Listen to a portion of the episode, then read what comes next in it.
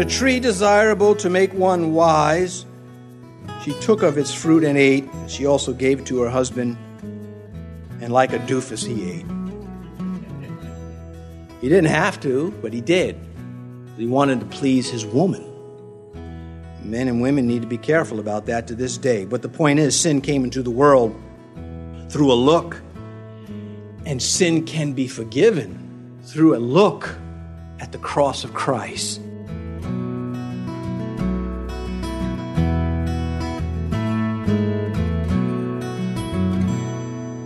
This is Cross Reference Radio with our pastor and teacher, Rick Gaston. Rick is the pastor of Calvary Chapel, Mechanicsville. Pastor Rick is currently teaching through the book of Hebrews.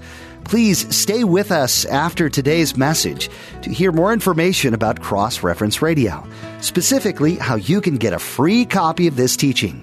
Today, Pastor Rick will continue teaching verse by verse through Hebrews chapter 12 and his message called Christian Living. They're always serving by the law, truth. This is what Jesus said. Well, we're not going to diminish that at all. However, it takes more than just add truth. And if it were any other way, then we wouldn't have things such as faith, hope, and love. But we do have those things. Yes, love is critical. But you can't have Christian love without Christian truth. You cannot have Christian truth without hope. What's the sense of having it if there's no hope that satisfies it, ultimately gives you satisfaction?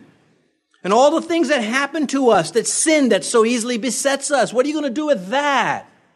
If you don't understand Christ's grace towards you, then you won't be able to let it flow from you. How are you going to do that? How are you going to let come from you what is not in you? Unless you believe in magic? I hope not.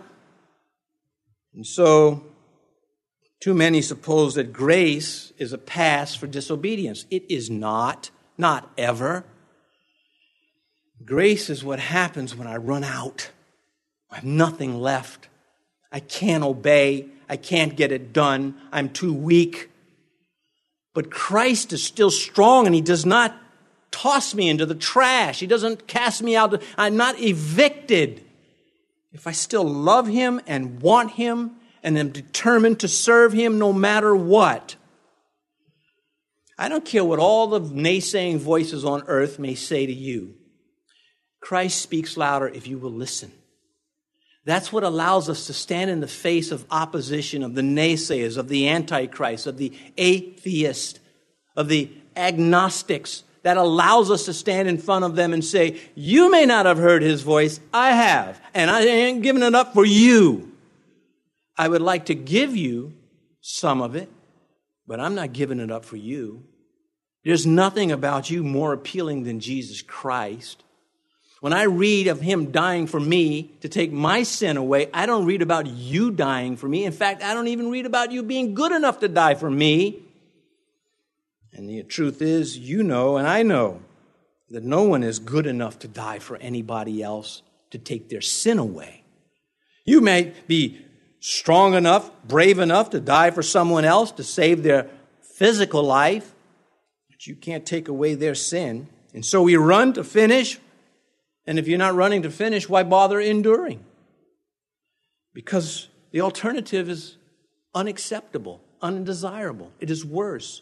I'd rather endure in my suffering than be delivered from my suffering without Christ.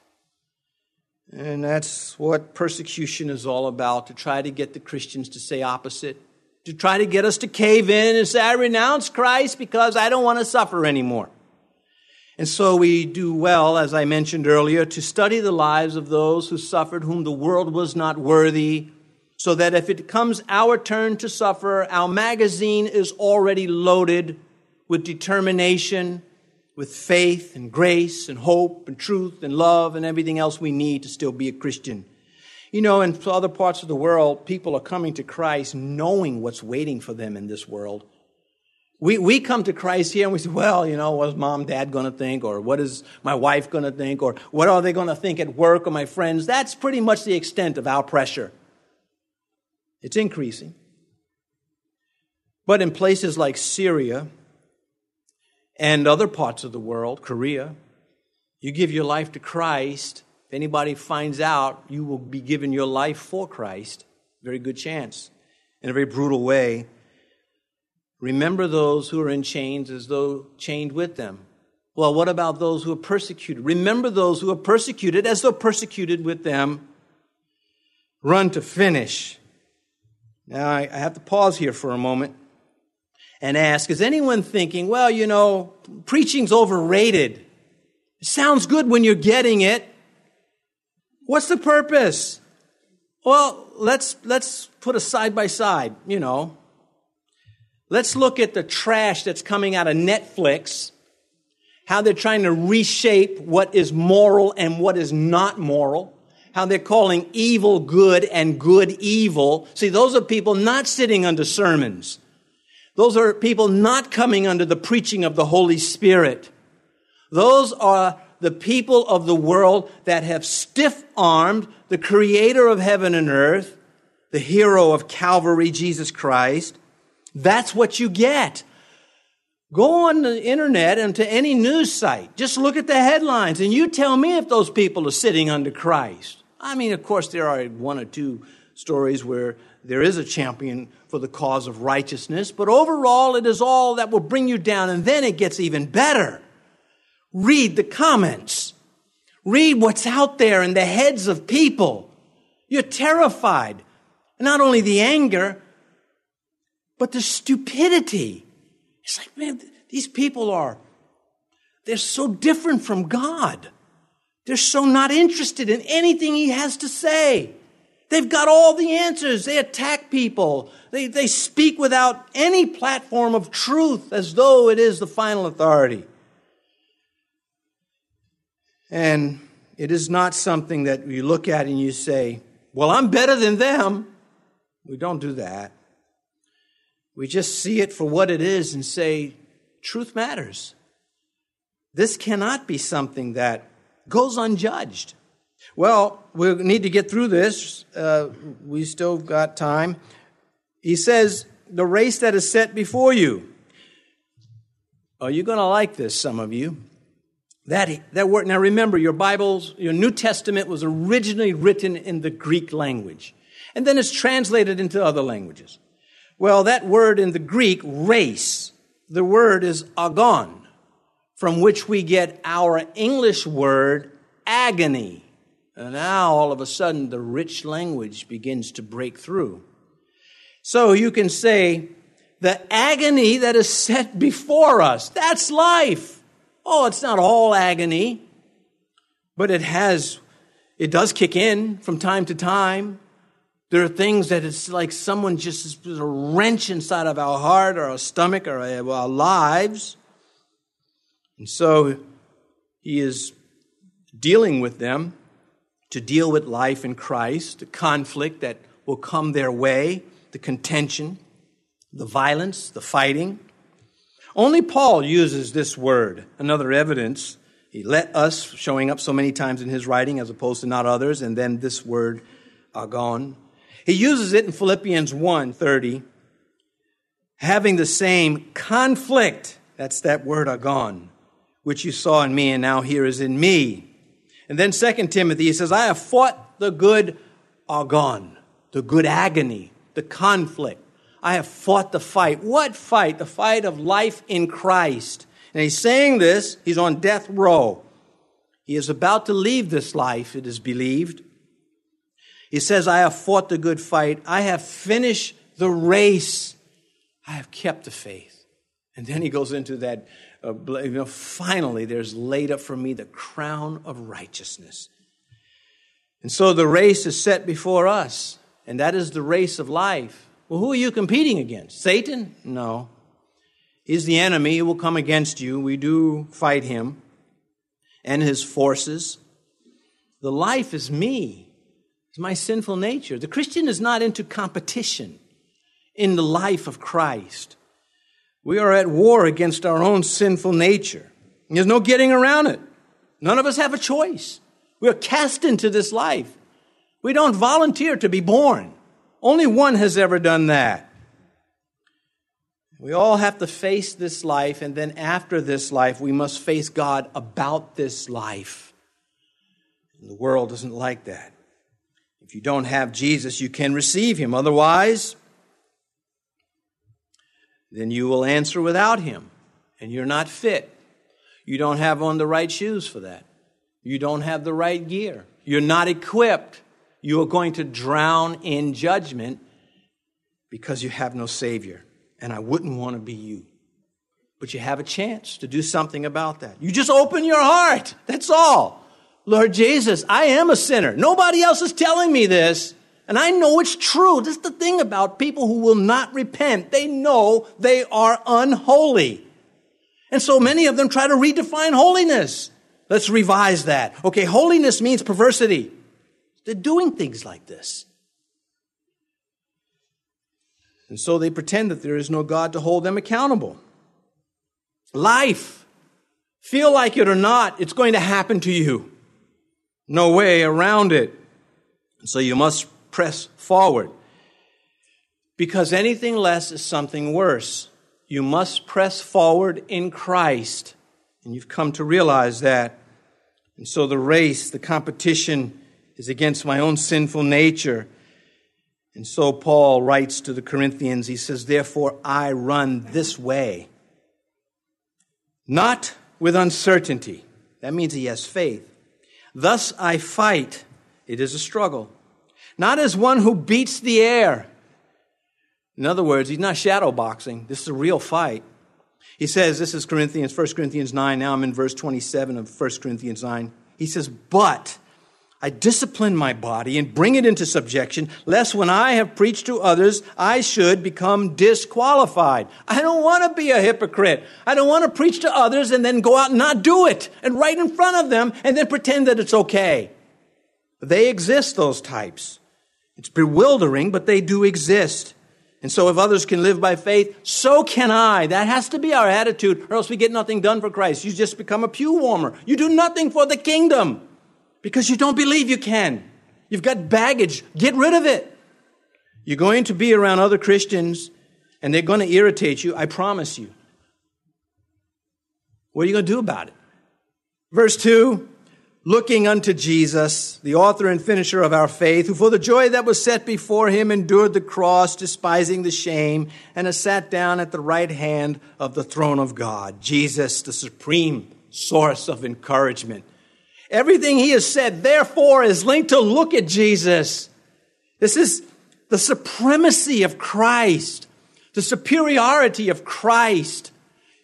Satan is going to try to get you to forget that if you're right there with it right now. When you leave this building, or maybe even before, he's going to try to defuse that. To him, that is a bomb.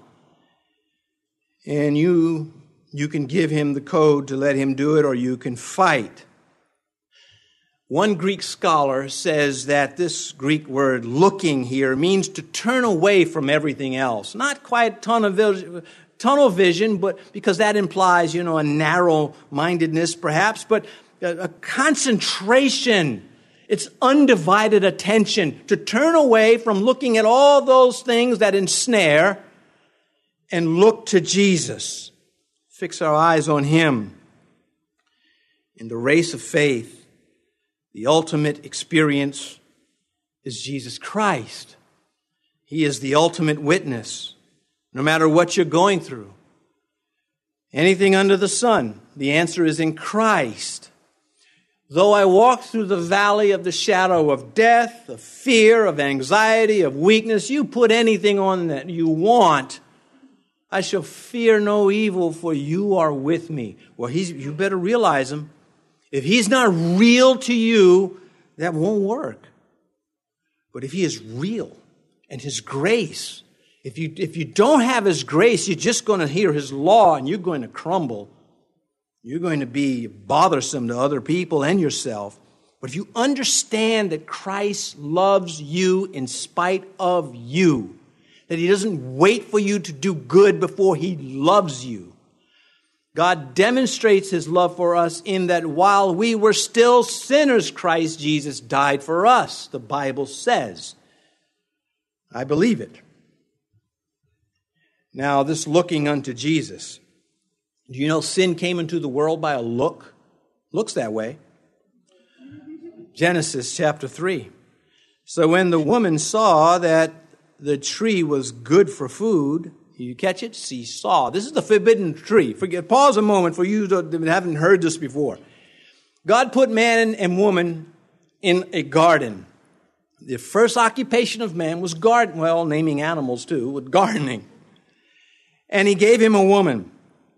And they were in the garden and everything was going wonderfully. And God said, you can eat from any tree you want except one.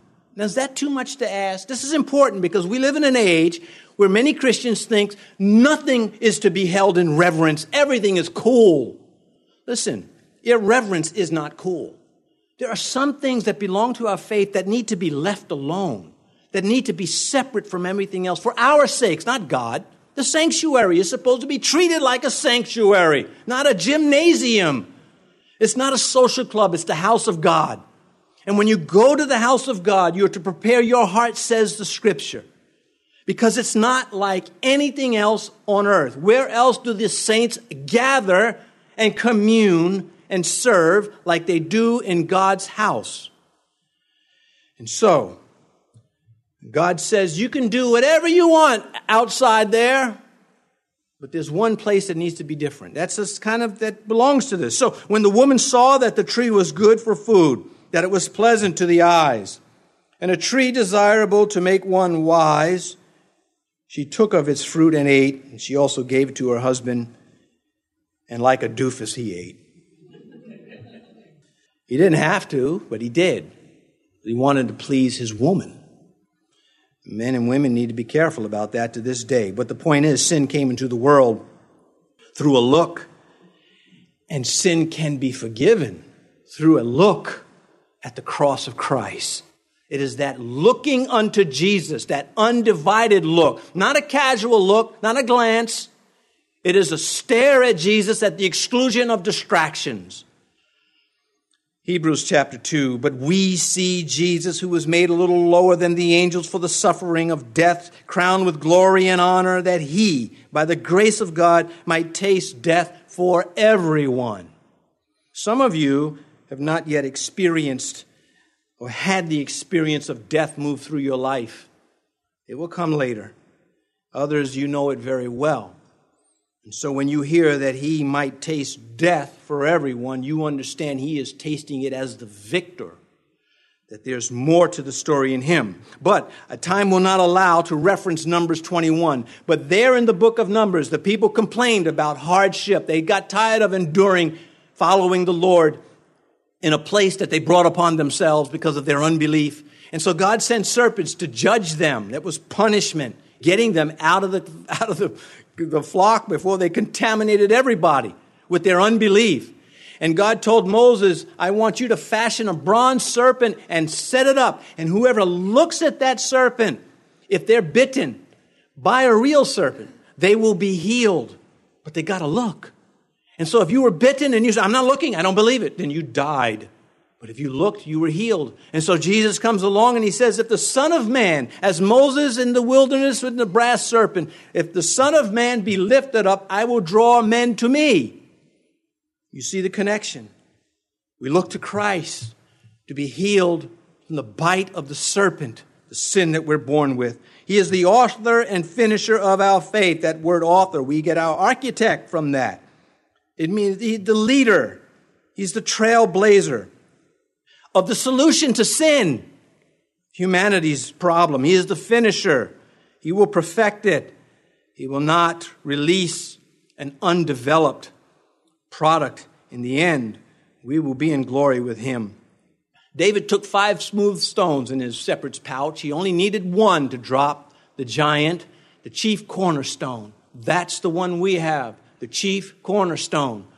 Not 5 smooth stones, the chief cornerstone. For those of you who are Bible students, you know that is a direct reference to Jesus Christ.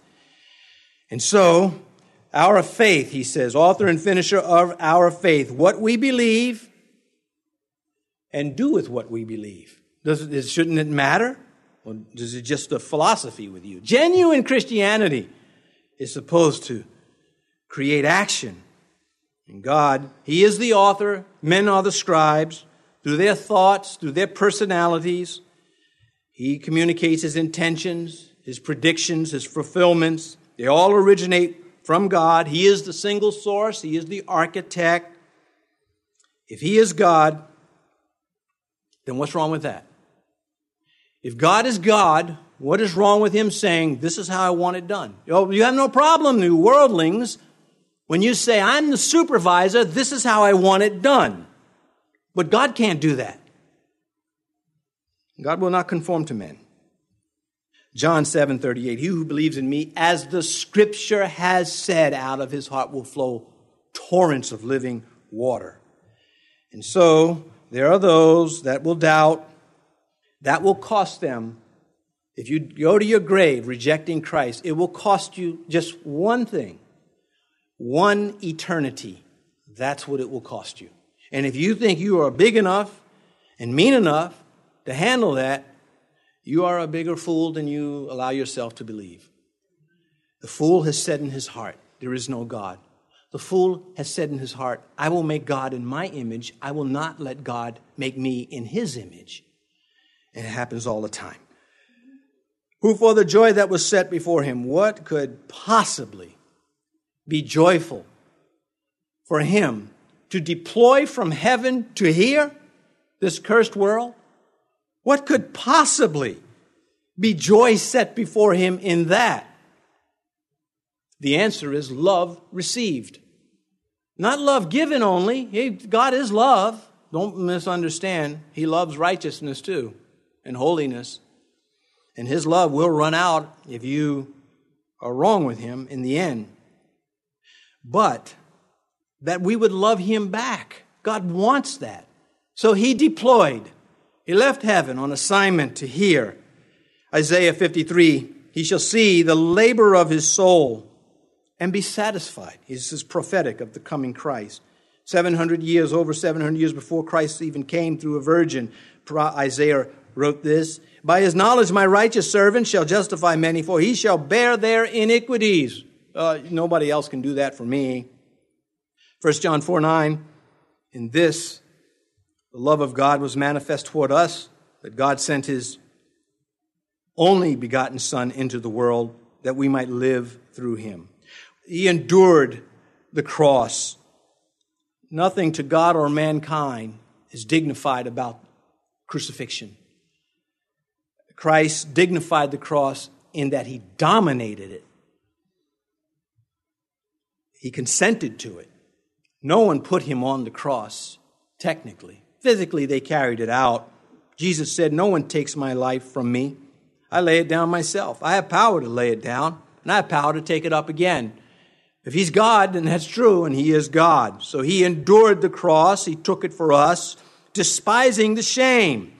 Don't think for one moment, because He's God the Son, that somehow He was above sensing all the shame that belonged to it. To be crucified in front of everybody, for being who you were not, but you really were. In other words, they denied who He said He was. He really was God the Son. So make no mistake, He hated the cross, but He hated that men should be condemned to eternal death more. So He did something about it, and the cross is evidence. And forever, God says, I'm going to settle this thing between good and evil right here on this planet with people that are born. Well, what about all the people that are born in such a state that they really not know about these things? God will deal with that, and He will always do right. He says, and has sat down at the right hand of the throne of God. Who else could be fit for this but the Son of God? His sitting down means His work is completed. That He sat down at the right hand of God means He is triumphant in the causes of the Godhead. Whom the world was not worthy. The world is the problem, not the solution. But you can't tell it that. You cannot say to the people in the world that being apart from Christ, you're going to just make matters worse. Unless the Holy Spirit is working in their hearts and through your life. So, for whatever is born of God overcomes the world, 1 John 5:4. And this is the victory that has overcome the world, our faith. You've been listening to Cross Reference Radio, the daily radio ministry of Pastor Rick Gaston of Calvary Chapel in Mechanicsville, Virginia. As we mentioned at the beginning of today's broadcast, today's teaching is available free of charge at our website.